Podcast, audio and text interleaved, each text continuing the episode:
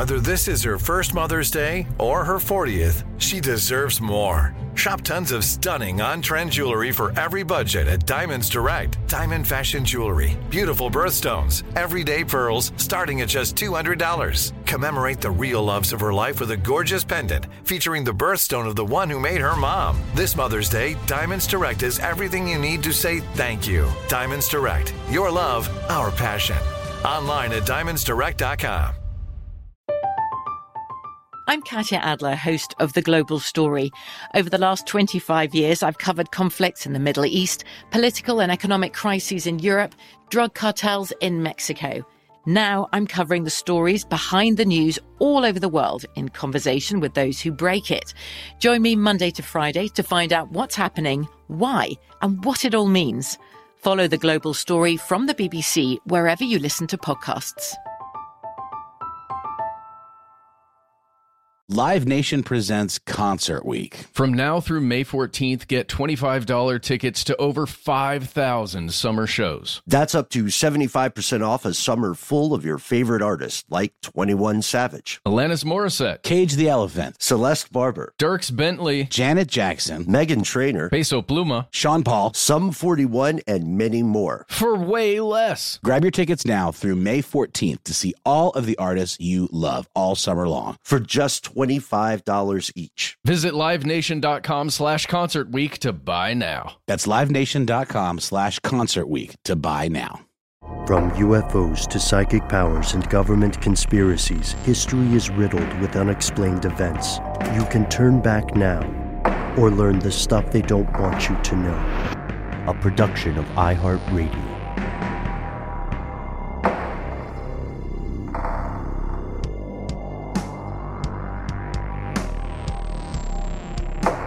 Hello, welcome back to the show. My name is Matt. My name is Noel. They call me Ben. We're joined as always with our super producer, Lexus codename Doc Holliday Jackson. Most importantly, you are you. You are here. That makes this the stuff they don't want you to know.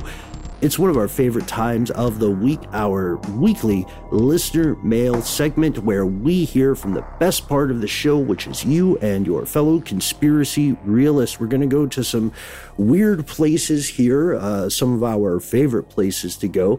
We're going to crack some uh, questions about the mysterious Chinese balloon that caused such a ruckus in the past few weeks. Uh, we're going to ask, uh, we'll, we'll bandy back and forth about politics and religion, but not in the way you expect, maybe. So don't turn off the show yet. Uh, and before we do any of that, uh, I think we wanted to wanted to share an excellent response we got to our skepticism part two episode where we we talk about the tricky business of using empathy and sincerity to speak with someone that you feel may have gone off the cognitive rails. Yes, we got a message from a certain AGW. Hmm? We'll call this person AGW, another government worker. This person says, I've been listening to your podcast for a number of years, always meant to send a response, but, you know, work gets busy. You asked about input dealing with conspiracy theorists. And before we get too much further in this message, we should mention that it's written in a very particular way. yeah, it is. Uh, shout out to AGW uh, for writing this excellent piece of correspondence, kind of in the format of a an official government memo. Yes, with headings like this Emergency Management and Government. I left the classroom about 17 years ago and joined the state government as a training specialist. My section of the department is Emergency Management Preparedness. A few challenges of communication. Okay, I guess that means that there were. Okay, wait. Now, these are specific challenges we're about to talk about? Is that the way I'm to understand this? Yeah, I think the the headings here are examples of times okay. communication was challenging. So here's the first one COVID. Fall of 2018. We were part of a national level exercise. Oh, interesting. A number of states and federal agencies participated. The exercise worked the emergency plan that had been developed and updated after the H1N1 swine flu outbreak. It was a challenging week. We relied on the national stockpile system to be a major part of the process in getting needed medical supplies. We did learn a number of things we needed to improve. But when it got bad, the playbook had changed at higher levels of government. So, does that mean when COVID actually hit, things had changed? I think. I think so, because, you know, uh, most governments weren't really prepared for something of that magnitude, right? So they they kind of had to go jazz improvisation with it. Aha. Next heading. California Canyon Hermit's Peak wildfire. Wow. Started in the state EOC as we dealt with many fires and chaos. What different folks said and what they heard kept us busy. In the two events above and so many situations, it's a challenge to get information out to the public. There's a challenge of politics, government, private companies. In every after action report, or AAR, we find there is one major problem communication. The next heading is New Mexico, Department of Homeland Security and Emergency Management. I'm a federal grant funded state employee with the Department of Homeland Security and Emergency Management. I've had various background checks in my life. My dad was in Army with a high security clearance, as well as my mom and husband. I've had to operate under for your situational awareness, not for public distribution, etc., as well as observing Freedom of Information Acts and Sunshine Law. What I know and what I can share to just about anyone can be different, even if it is open source material. As a trainer, I am one of the folks for the department who gets asked questions, mostly in community preparedness trainings. Your podcast is so helpful in one, staying up to date on the newest conspiracies, and two, hearing what your listeners are concerned about. Uh oh, uh oh, guys. Mm. Guys, Department of Homeland Security is listening in and taking cues. uh, taking notes. Oh dear. Uh, okay. You mean they're listening right now? Hey everybody! Uh, thanks for tuning in. All right. Yeah. Thanks for thanks for coming to the show. Let's move on here. Uh, AGW says, I have to filter what I tell friends, my family, people at an event, etc. Family reunions are fun in one, my brother in law started very aggressive in that I worked in government, but after talking a bit, he came to realize that at least my discipline had some value. At another family reunion, one family member understood what I do, and another asked questions for better understanding. Well, that's good. Talking about that kind of stuff. That's what we, that's what we said in our skeptics episode. Talk, ask questions, listen. Your family's doing the right thing there. So you continue with the question how do I change folks' minds? First, it again depends on who I'm talking with. If it's a first time caller venting frustration, I listen. For some, I can find out what the big frustration for them is and improve the situation in some way. For some, it really is just listening. I always try to remember that each person deserves dignity. Wow, that's a really good viewpoint to have. Mm-hmm. Oh, I think a really great summation of kind of the the broad strokes of, of what we talked about on the episode, and uh, also uh, talking about a, a, government worker whose job it is to listen really puts a new spin on the idea of a listening station, doesn't it? Mm. It does. I guess we all have a little listening station in our heart, and should try to try to use it when we can. and uh, yes. AGW ends with this one. It's it's rather personal, but I think we can take something away from this. They say, I can also share the story of my spouse. When we first met, they had the idea that only Hispanics were Catholic. Meeting a Catholic Scottish Irish person from New Mexico, he was a tad confused. They would be considered very conservative, full gospel Christian, over the past 40 years, we've both shifted in beliefs, but I would say more him than me. It was by me asking questions for understanding and clarifications. Signed, another government worker. Nice. I mean, this feels like the right way to to navigate these things, uh, and and especially you know if you work in government in the U.S. or abroad, you run into stuff like what AGW is talking about here. Something might not necessarily be top secret, but you as uh, as part of your job are constrained from talking about it or commenting on it. It always reminds me. We brought this up a while back. I think it always reminds me of when WikiLeaks hit the scene and there was all this stuff that was now publicized, all these cables and all these reports and memora- memoranda and whatever. Uh, and people who are not in government could just be a few clicks away from this information. But various government agencies had to put out warnings to their employees that it, was very catch 22. It was very Heller esque. They had to say, okay, we know this is out here on Google, but you still have to treat it like it's secret. And if you're not cleared to read it, you can't. Mm. It hmm. was it was almost it was a weird honor system, but also family reunions can always always be tough. And there's something Matt, I think this is really impressive. There's something AGW talks about um, that line that stands out when uh, the brother-in-law starts starts off a conversation by saying, "Oh, you work for the government, huh?" As mm-hmm. as if as if everybody from you know your local comptroller on up has a direct line to the Joint Chiefs and and whomever the president is. No, it's one crazy. big web. One big web. You got to get in contact with the special agent in charge. That's the person yes, you got to talk yes. to. Uh, Which the acronym for that is the SAC. Uh, do they say SAC or do they like, or they say we got to call the SAC? gotta get the sack on the phone.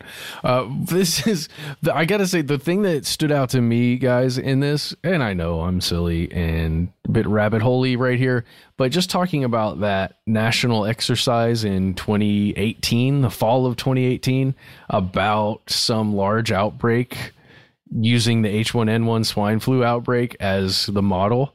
Um, come on. I just want to know more. Look, if if you worked, how about this? Anyone out there that can hear this message, if you've been a part of some national level exercise in your country dealing with some kind of terrible thing that may happen in the future and you've been a part of it recently, why don't you let us know about it? Tell us all about it, everything you can without, you know, putting yourself in danger. We want to know.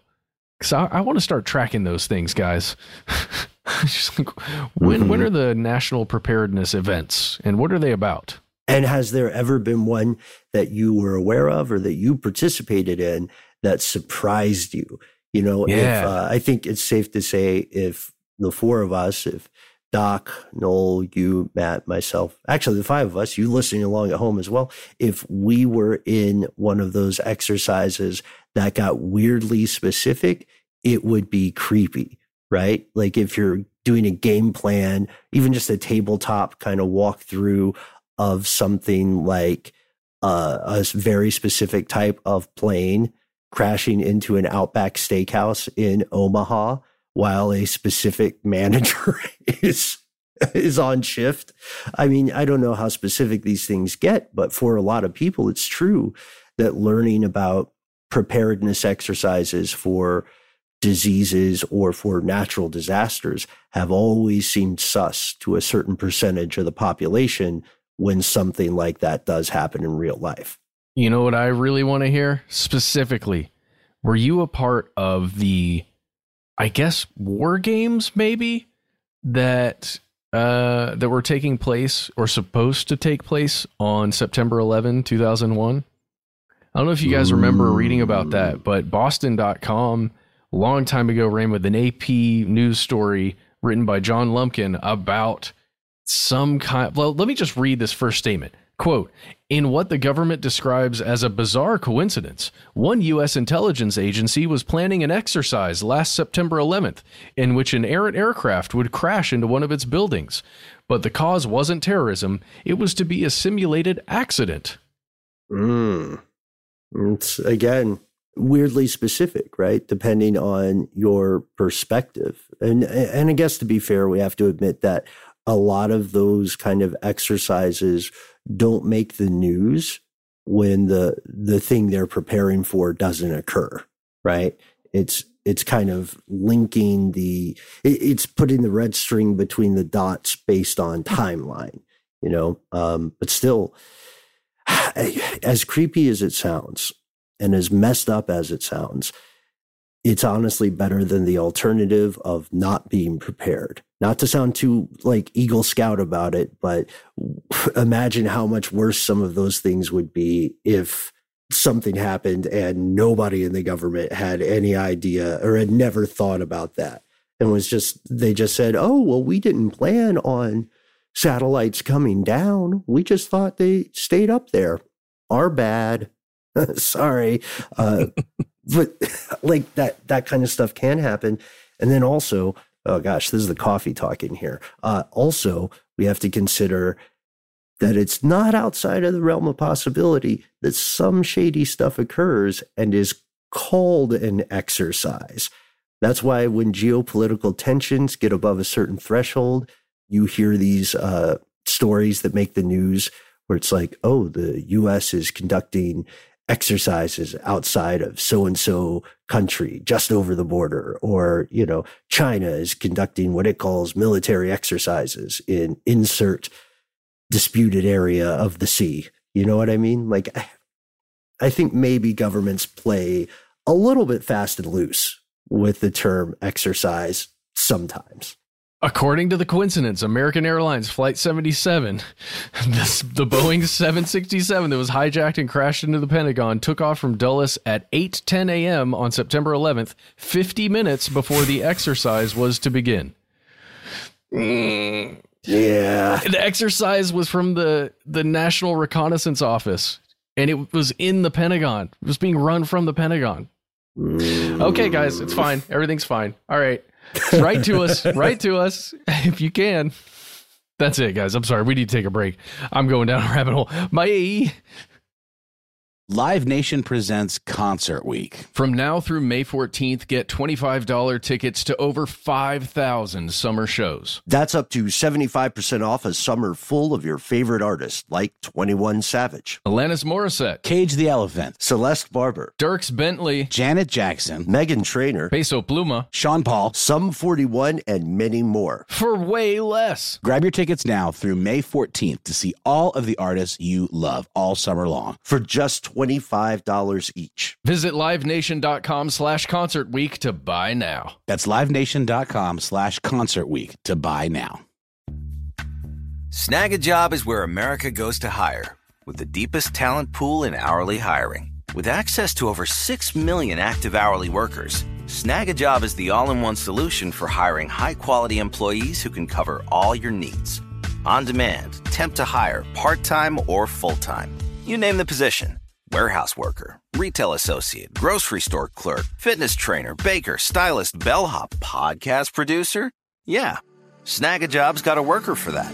With our easy to use platform, you're able to seamlessly post and fill available positions quickly with a dedicated customer support team to provide all the help you need along the way. Kind of nice knowing you have a talent pool like that in your own backyard, right?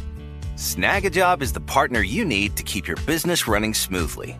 So visit snagajob.com or text snag to 242424 to talk to an expert. Snagajob.com, where America goes to hire. From BBC Radio 4, Britain's biggest paranormal podcast is going on a road trip. I thought in that moment, oh my God, we've summoned something from this board. This is Uncanny USA. He says, Somebody's in the house, and I screamed.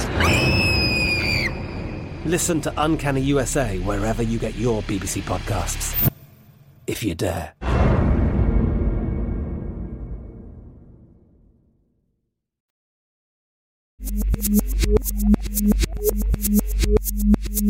And we have returned. This is a is one piece of correspondence we've received uh, about something a lot of our fellow listeners found interesting, fascinating, and a little bit disturbing.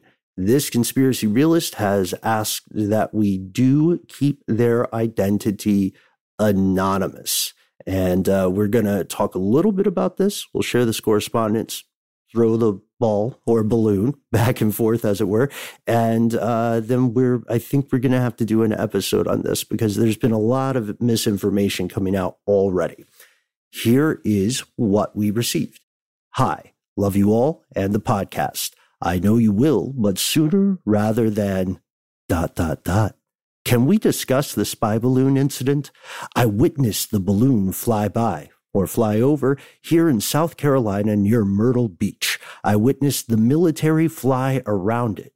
This was our last chance to take it down before it drifted out to sea. And we did. But what was China's goal? They must have known that we would detect it. Was it a gentle testing of the waters? Does it have anything to do with NATO countries sending our tanks to Ukraine? Why would China do something so easily detectable unless it was a distraction? Mm. And and we're gonna we're gonna again keep the anonymity as best we can here. This source posted a lot of pretty great photos of the balloon from their vantage point in South Carolina. And if you look at the photos, uh, you can see a white dot. A white dot in most of them. But if you look at the one that ends with 904, then you can see a little bit of the undercarriage there, which is where all the goodies are, all the surveillance stuff. In the basket? The goodies in the basket? yeah. Yeah, in in the in the gondola of the balloon, right? and um, so, for anybody who somehow doesn't know, uh, up until about February 4th, 2023, there was a high altitude balloon operated by China over North American airspace. And it took the tour. It went over Alaska, blew through Western Canada, and like our source says, got all the way to South Carolina before someone did anything the official position of the Chinese government is Meadow doesn't buy. Uh, the, the, official position of the Chinese government is that this was a civilian meteorological research airship that just got blown off course. Because as you know, with hot air balloons, even if they're really fancy high altitude, unless you put a way to steer on there, you're kind of at the mercy of the wind. Uh, this thing did ultimately get shot down oh, off the coast of South Carolina. Uh, the U.S. government's reasoning for waiting so long is apparently they didn't want to shoot it down over a civilized area for a number of reasons. Again, Meadow is not buying this story. And I think a lot of us listening today are not buying it because the, it's uh, important uh, to be skeptical, even as a dog. Yes, be skeptical in all things. except whether or not you are you are a good girl, uh, which Meadow is. She's not a good girl. I just got to put that on record. She is not a good girl. she's girl. a villain. she knows what she's doing. She's trying to get attention. So, so here, here's some of this stuff before we answer this specific question or attempt to answer it. Pose some possibilities. Uh, what we can say is that it makes sense that the US would have waited till it was off of a coast to shoot it down because there would always be the likelihood that debris from the balloon could fall onto a populated area, right? Which would be a PR disaster. Uh, there's also the possibility that the that the methods used to pop the balloon to bring it down could adversely affect a civilian area. So a lot of the reason for waiting really came down to safety. Uh, as we're recording today, the debris has been recovered. Well, the waiting also has to do with because this is a complex political, geopolitical move to shoot it down or not, right? Yeah, yeah, and and this is the thing. We're I was talking about this um, with some folks, I think on on Twitter or Instagram. The issue is like a lot of people got excited and it became what our pal Robert Evans called uh, kind of a mini culture war, right? But the thing about this high altitude surveillance craft is that a lot of governments have them, and a lot of them are legitimately just meteorological research. Like a lot of people who are experts in weather are cooperating around the world to launch these things on a regular schedule. And they want the balloons up in the air because they share their research. They can all learn more. Uh, you know, spoiler alert 2023, humans still aren't 100% sure how world weather works. Know a little bit about it, right? But there's a reason that your local meteorologist is a brilliant person who can't really predict stuff with certitude past a certain number of days. There are just too many variables, right? And so we need those balloons. But the idea, the other issue is for high altitude spy craft, like spy surveillance kind of stuff, if you can see it with the unaided eye, the way that so many people across the North American continent could, then it probably means someone screwed up, right? Because, you know, like the high altitude surveillance blimps that Uncle Sam is messing with, you're not going to notice them. You, you really no. And I mean, this was flying at a low enough altitude that like there were sightings from mm. civilians, right? Yeah. yeah. This appears to be iPhone shots of the thing. Well, yeah, and, and, no shade on the fine folks of the Carolinas, but there's some pretty trigger happy folk out there. I would have thought maybe somebody, you know, would have taken a shot at it themselves. yeah, I think some people did. Uh, I have, okay, uh, okay. I have one friend that I can't identify who said they, they were familiar with Montana, and they were telling me, "I know I, I know several people in Montana just had to give it, literally had to give it a shot, right? It was a long shot, but they said, why not? Maybe. Uh, and if they did the math, they would realize that the kind of firearms they have have no chance of reaching that sort of thing. That's why the US had to deploy the F 22 Raptor to shoot it down. And the F 22 Raptor is it's bad medicine. It's not something you want to see out in the sky. It can like wax F-16s. It's you might even say it's it's a little bit of overkill, but they needed something that could get to that altitude. Another question people were asking, it's a very reasonable question, is why why was it shot down? Why didn't someone just why didn't the US with all its toys just try to capture it in flight? right? The problem is the altitude's too high for something like a helicopter to hummingbird over, you know? Uh, and now, as we said, the US has retrieved it and you can, you can see plenty of footage of sailors picking up pieces of it out of the Atlantic. I think specifically one of them is Explosive Ordnance Disposal Group 2. Um, but that's the setup here. So maybe we ask ourselves here, and let's crowdsource it too. We need your help, fellow listeners. What was the balloon actually doing that a satellite could not? That's a good question. It was my understanding that it was monitoring strategic sites, you know, which is vague in and of itself, but I believe it was potentially looking for military sites of weapons deployment, of long range weapons deployment. Okay.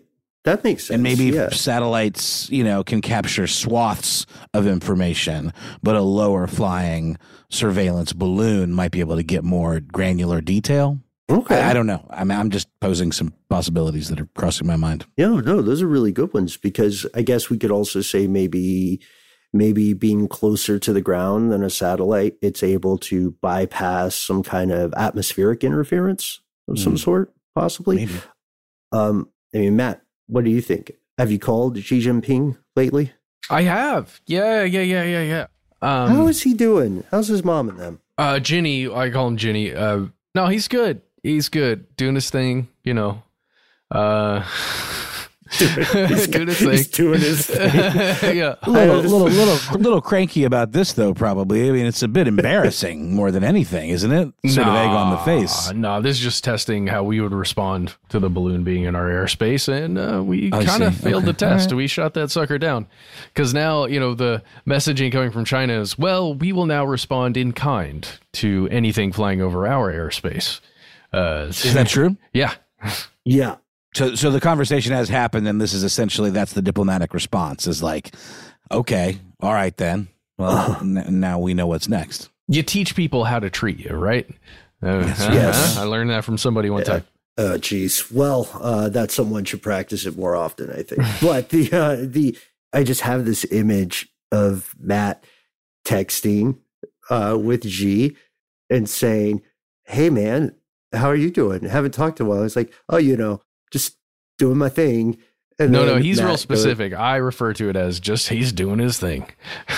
I see like the three dots in the chat as Matt's typing. Mhm. It says that balloon though, and then she responds LMAO. Hashtag YOLO. I love it. Um, I hope that conversation is happening, and I hope we can all still get through Chinese customs. But this does seem like embarrassment, but also, again, people aren't publicly confirming other than the Chinese government, people aren't publicly confirming what this would have been doing up there. I mean, Noel, you raised some excellent points. Also, the satellite thing is, you know, one of the first stumbling blocks on the idea of surveillance here. Um, but we do know that there was a lot of misinformation. It got politicized very quickly, and it continues to escalate because believe it or not, folks, this is not the first balloon of its sort that has made it over the US border. Uh, according to a couple of recent interviews, this has happened four times total. The one that occurred just recently was the fourth one. It's happened at least three times during the previous presidential administration. And a U.S. general confirmed that the intelligence and security community did not know about those three as they were taking place. And they only put together the pieces after the fact. Uh, they call it a domain awareness gap because governments love terms like that. So there's a domain awareness gap. Uh, and even people in the intelligence community, at least when they're speaking publicly, seem a little bit baffled by this. They're saying things like, okay, we know that China has, you know, first in class espionage capabilities. So why is this so clumsy and clunky? They knew it would be detected.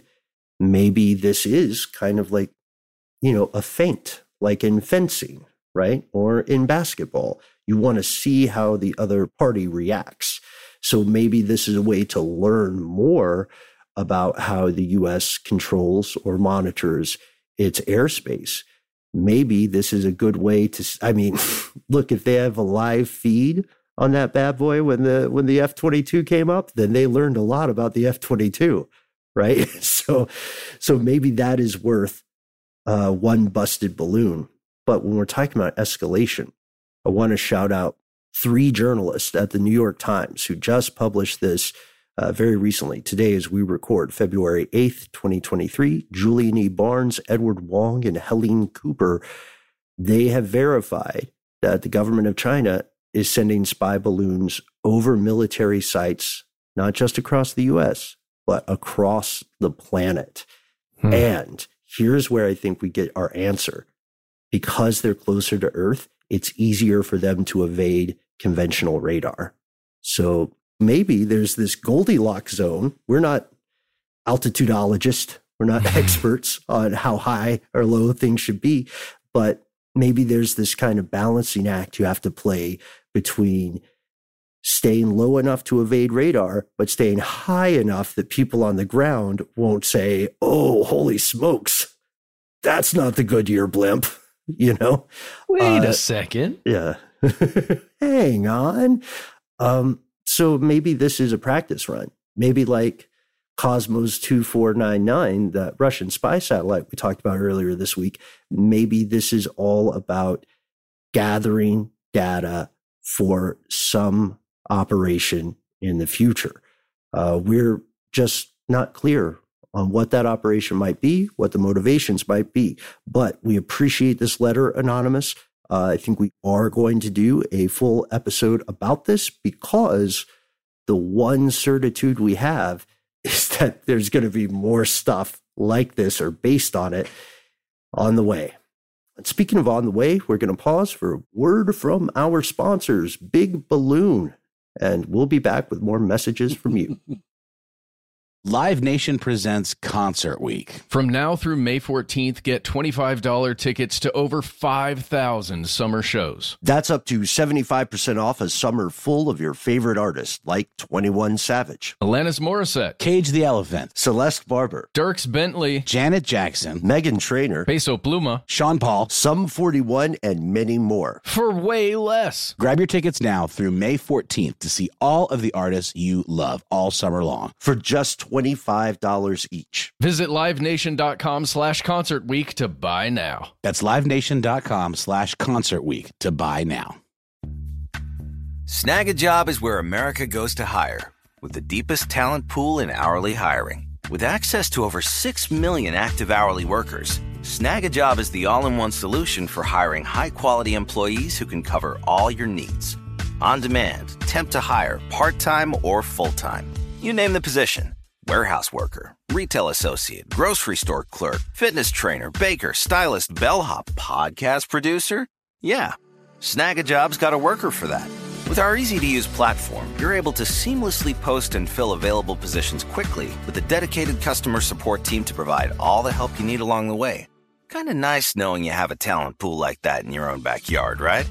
Snagajob is the partner you need to keep your business running smoothly. So visit snagajob.com or text snag to 242424 to talk to an expert. Snagajob.com, where America goes to hire. From BBC Radio 4, Britain's biggest paranormal podcast is going on a road trip. I thought in that moment, oh my God, we've summoned something from this board. This is Uncanny USA. He says, Somebody's in the house. And I screamed.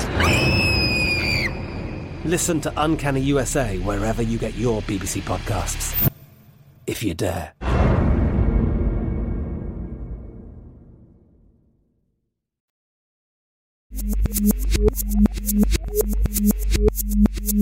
Guys, we're back, but I just want to ask what would happen if you had a balloon that was that deep blue color of the sky, like straight up sky blue? Okay, that's the color of the balloon itself. And mm-hmm. the all of the components, everything on there is painted that same sky blue color. Do you think it could be completely hidden up there in the sky? We've talked about that with like dazzle camouflage and some of the purported purported uses of glitter, even for camouflaging ships on the horizon line and stuff like that. So I'm wondering if there might be some sort of reflective quality that might even do the job better than a than a sky blue paint job. Hmm. Oh, Vanta Black. Oh, and send it Remember only Vanta at Black? night. Vanta Black is like the darkest thing. It swallows almost all visible light, so much so that it doesn't reflect. So you could maybe paint something Vanta Black and put it up and it would look blue. I don't know. I don't know. Oh, would it still fly? It's a good question. These are gr- these are great questions, Matt. Uh, and I have another great question uh, from a listener. Call me Bobo. I will call you Bobo. will, will I ever? That's a great name and fun to say. It's what I used to call my grandpapa, my my my, my Nana and Bobo. Now that's from Better Call Saul. Uh, but Bobo uh, poses this great question. Uh, listening to the opening of the Skeptic Part Two episode, I thought you were going to bring up an idea that I've been thinking about recently, but apparently we didn't quite get to it. So we're going to get to it today um, with uh, some nudging from Bobo. Is politics a new religion? People seem to identify with one side or the other so strongly that zealot seems an apt word to describe them. Could future historians in a thousand years look at this time in American culture and interpret our politicians as gods? Uh, I doubt you'd get an episode out of it. You'd be surprised, Bobo. But it may lead you and your friends to some interesting conversations.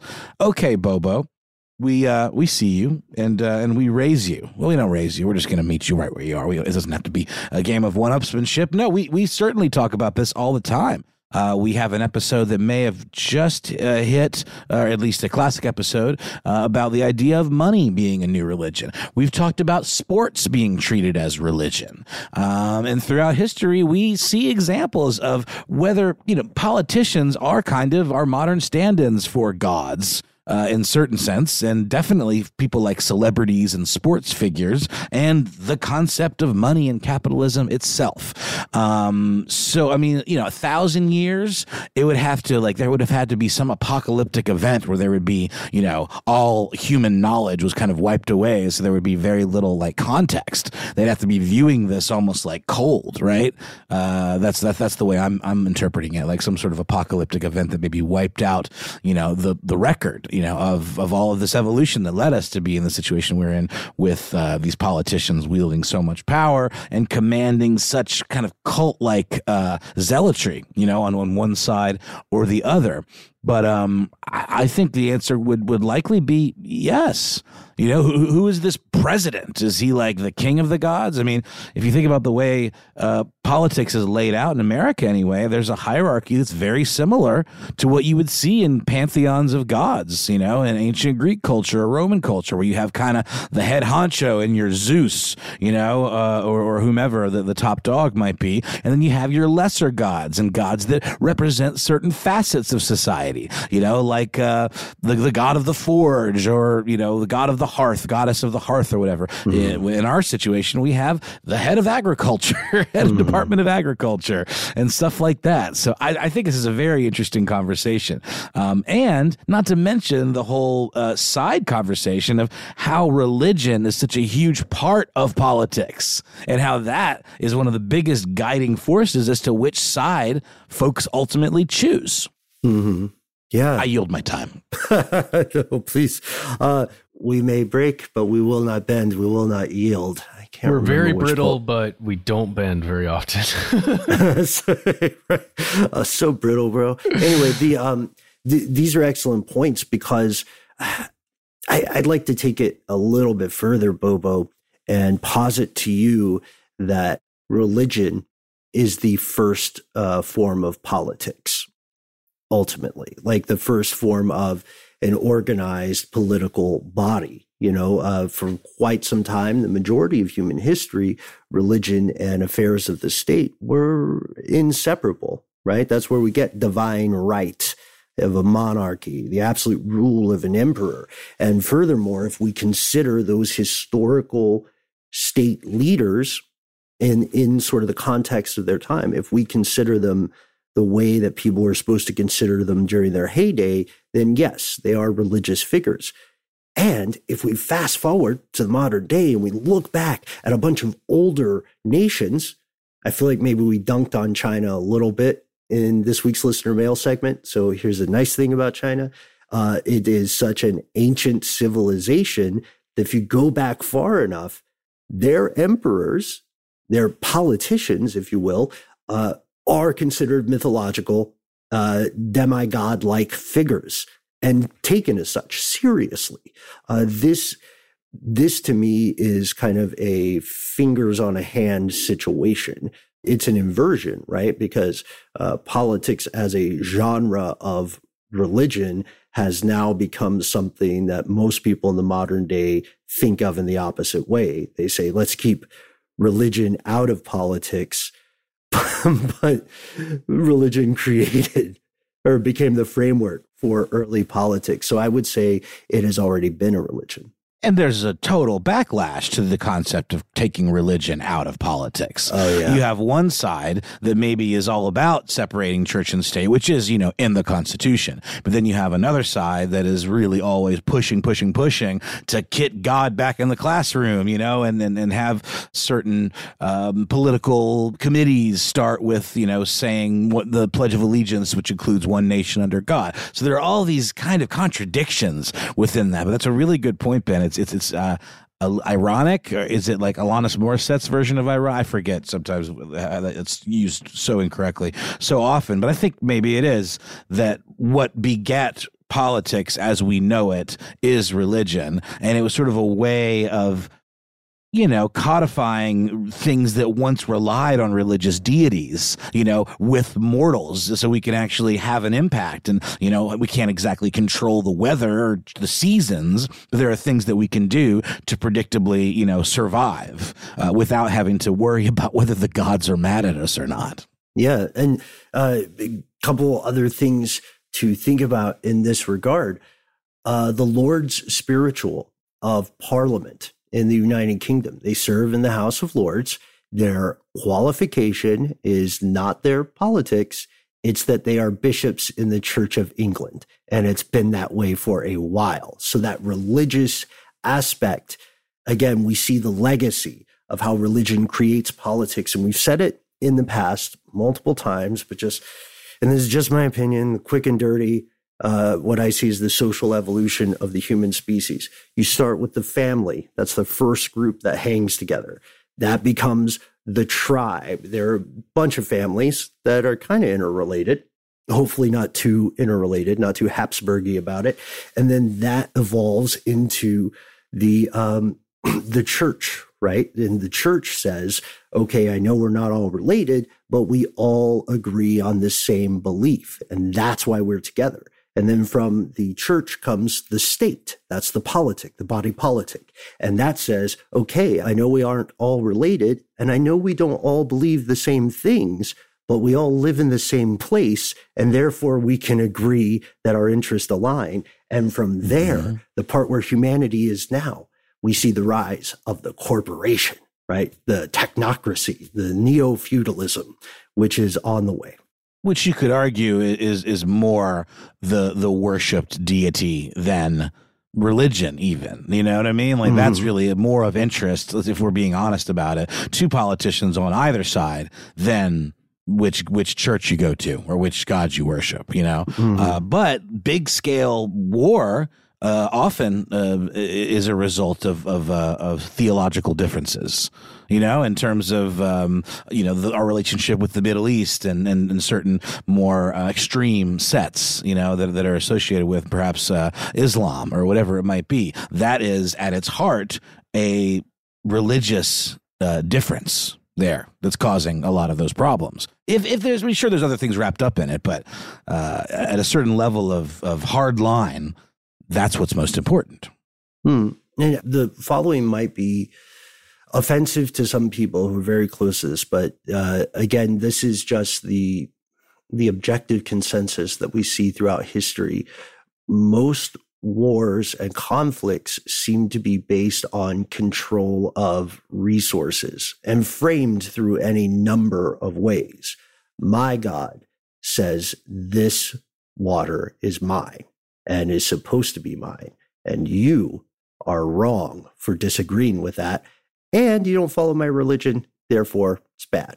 And so there's a lot of uh, almost like ancient versions of PR, but it, it comes down to the resources. And that's not to say, you know, that people don't believe wholeheartedly that there are theological, doctrinal reasons for their conflicts. It's just historically what we see happen in conflicts when they end is a balance of resources. They move somewhere. There's an exchange.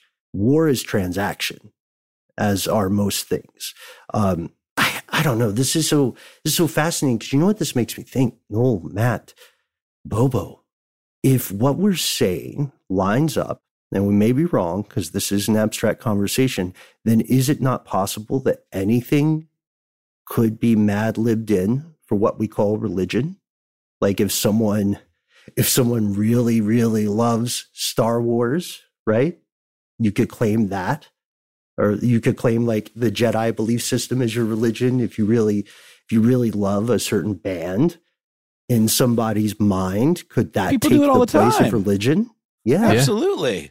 I mean, fandom at a certain level is a stand in for religion. And I mean, you don't go to church, you go to cons, you know, to worship at the altar of Star Wars or Disney or the Marvel Universe or whatever, uh, which is all now owned by one company, which is funny. Boy, all hail yeah. the mouse.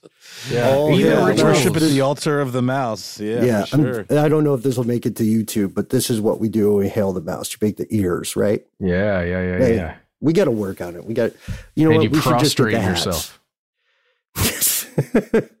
but that's a great point about fandom too, and and maybe I think maybe what makes it different in this case to Bobo's question is when you have politics being treated like religion with all the tribalism, all the uh, doctrinal stuff, then you end up in a place where you make real world decisions based on matters of faith and belief. You know what I mean? Rather than hard facts. I just Googled prostrate to make sure that I was using it correctly, and I was. but all I'm getting are pictures of prostates, as though people who are searching for prostates just misspell it so often that now. Hey, oh you pushing 40? Get your prostate checked, okay? It's important. But also prostrate yourself to the gods so you don't get prostate cancer. WebMD says we have prostate cancer. Prostrate is when you basically get down on all on hands and knees, right? Yeah. Well, I, Yeah, I think it's that. really flat Yeah. on the ground, face down, Okay. like, Yes. and then doing the the ears, the Mickey Mm-hmm. ears. Thou Got shalt it. not look upon thy mouse. Sorry. No, no, this is this is important stuff. We're half joking because it is so absurd. And it's exactly the kinds of things you see in works of fiction like Gulliver's Travels, you know, or 1984, and the way that religion and politics kind of intersect and become bastardized. And what once was sort of a functional thing to kind of get a job done sort of balloons out of control and takes on a bizarro life of its own. And then floats over South Carolina. and then and then you know Jimbo in the trailer park's got to shoot it down with his uh, forty aught six. Is that a thing? That's the type of gun, right? Mm-hmm. I, I got close enough. The other day, Ben, in an episode, you referred to Justin Trudeau as, or you you warned everyone against viewing Justin Trudeau as a golden calf, right? And, and as a thing of worship, a thing to be treated as an an idol or something that would save you, right? Um, Hmm. I thought that was really interesting that we just talked about that. Well, yeah, we have to remember that up to now, every politician that we can prove existed, whatever political system we're talking about, they have all been human. The ones that we can prove existed have all been human in positions of power. Is that going to be the case for the rest of our lives? I don't know. I mean, there, you know, I'd like to see Chat GPT tackle a State of the Union. That might be fun. I wonder what what place uh, the psychological drive we call religion has going forward. You know, and and for many people, many many people, uh, religious or spiritual beliefs are you know at the core of your identity, and so we, if we talk about removing religion from politics, and this is a problem. I don't have an answer for it. I don't know if anyone does. If we talk about re- removing religion from politics, then how do we square with the humanity of people in politics? People who have spiritual beliefs. You, I mean, you can't tell somebody, or I guess you shouldn't tell somebody that, hey, based on where you go once or twice a week and what you believe, like your specific rules about how to be nice to people and how to be decent. Based on that, you can't have this job. Is removing religion or the existence of something like religion from politics, is that too close to removing humanity from politics? I don't know. Iced coffee. Mm. I mean, like, "Brr." no, no. I, that's the problem with politics. It, it, it is sort of inherently inhumane. Because of all of the rigmarole and all of the uh, bureaucracy, it doesn't really think about people as much as much as it does processes, you know, and larger. I mean, you know, you, you the job of the politician is to sort of sell you a line about no, no, it's all about the people, and we're here to affect change. But then when the rubber actually hits the road, uh, it, you really have to kind of uh, dig pretty deep to justify that you've actually done that. You know what I mean? Uh, Because it really ultimately is about things that don't really have to do with people at all. They have to do with money and corporations and war, which I guess, you know, at the end of the day, you could argue that the point of government is to protect people. You know, to protect people from foreign invaders and to make sure that people ultimately can survive. But there's a drift, there's a mission creep, as you like to say, Ben, over time, where the people become much less the focus. Mhm. I think the solution is clear now that we're we're entering the parliamentary procedure part of stuff they don't want you to know. Uh, gentlemen, fellow conspiracy realist as well. I motion that we all vote for codename Doc Holliday to be in charge of politics. Sure. Just the idea. All politics? Yeah, just the idea Even- of pol- let's Yeah, have okay. some let's outsource it. And no pressure Yeah. either. Even swimming, even the recs, all the rec centers and everything. That's a lot. Yeah. Like the new religions. Are you Sony, Microsoft? Are you PC? Are you Nintendo? Which virtual Oh, wow. environment do you live in and God do you worship? Now I'm turning against myself. I want to I want to issue an objection to my earlier statement uh, because we all know that Doc Holliday is an Xbox supporter uh, and therefore is biased against the good people of Sony. Boo. Yeah, I'm on team PS. I'm on team PlayStation. Have been my whole life. Honestly, I don't even know what an Xbox looks like. Then how are you going to be represented in this government? Exactly. It looks like a box. It's kind of rectangular. Does it have an X on it somewhere? Uh huh. Okay, cool. I've got imagination, fellas. I can. Uh, I can. I, I can use the context clues. Uh, I miss playing video games with you guys. Um, we should we should get on that soon. Or do you want to go bowling at some point? Virtually. It'll be a great if you're Yeah, ever I feeling would love ba- to do that. yeah everybody if you're ever feeling bad and you happen to be in Atlanta, you can always go bowling with us and or me specifically because Can I, I use the, the little gutter blockers like a child? I would love it. I might need them. I have the opposite of nominative determinism. I am terrible at bowling. It's a like a I, if I'm ever good at bowling, I'm accidentally good. Sort of like how I'm accidentally good at darts. Like I'm only good at darts if I have no concept of what the rules are of the game. then I just kind of somehow magically, you know, rain man my way into dart supremacy. But yeah, same with bowling. The moment I start to care or try to use correct form, it all Mhm. goes out the window. Yeah. Oh, and uh, Doc Holliday's actually is that true, Doc? You just got a new bowling ball? Always one step ahead of us. Tell you what. Ah, man. Uh, so shout out, shout out to uh, everybody who is actually good at bowling. Sounds like Doc is. Uh, shout out, of course, to our good friend of the show, Pam Peacock, who has started a Star Trek themed bowling league. Uh, I was going to join it, but unfortunately, travel got in the way. Uh, thank you to Bobo. Thank you to Anonymous. Thank you to AGW. Right? Is that the moniker we're going by, Mhm. Matt? Mm-hmm. Uh, so what what do we tell people uh, if they want to join up with stuff they don't want you to know and become part of a show? How how do they how do they do it? Do they have to run in an election? No, no. Just prostrate No. yourself. Prostrate Yes. your prostate. No, sorry. Not castrate. no, sorry, sorry, okay. sorry, sorry, sorry.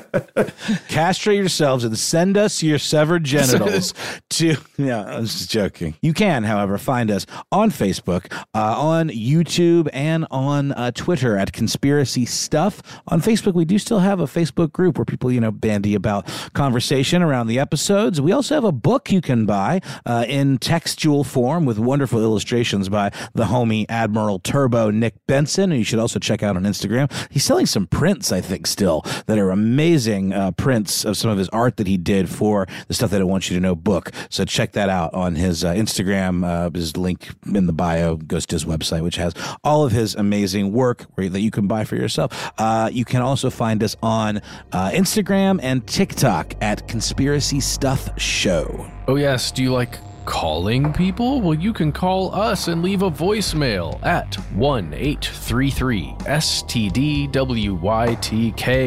You've got three minutes when you call in, give yourself a cool nickname, and say whatever you want. If you've got more to say than you can fit in that three minutes, why not instead send us a good old fashioned email? We are Conspiracy at iHeartRadio.com.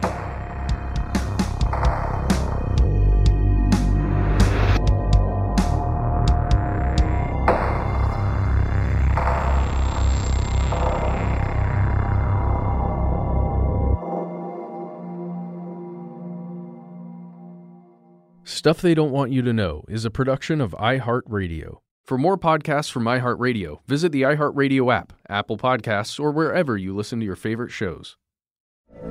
From BBC Radio 4, Britain's biggest paranormal podcast is going on a road trip. I thought in that moment, oh my God, we've summoned something from this board.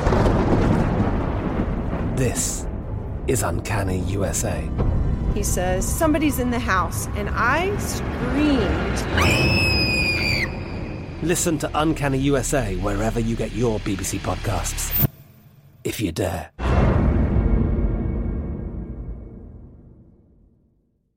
Live Nation presents Concert Week. From now through May 14th, get $25 tickets to over 5,000 summer shows. That's up to 75% off a summer full of your favorite artists like 21 Savage, Alanis Morissette, Cage the Elephant, Celeste Barber, Dierks Bentley, Janet Jackson, Meghan Trainor, Peso Pluma, Sean Paul, Sum 41, and many more. for way less. Grab your tickets now through May 14th to see all of the artists you love all summer long. For just $25 each. Visit livenation.com slash concert week to buy now. That's livenation.com slash concert week to buy now. Attention, true crime enthusiast. Searching for a way to unwind after diving deep into the mysteries that keep you up at night? Look no further. Introducing Lazarus Naturals, your trusted companion for CBD relief. With a commitment to transparency, Lazarus Naturals oversees every step from farm to doorstep, ensuring purity and quality you can trust. Visit LazarusNaturals.com today and discover how CBD can help you decompress and recharge for your next investigation. That's LazarusNaturals.com. Lazarus Naturals, your partner in unraveling the mysteries of true crime. Not available in Idaho, Iowa, or South Dakota.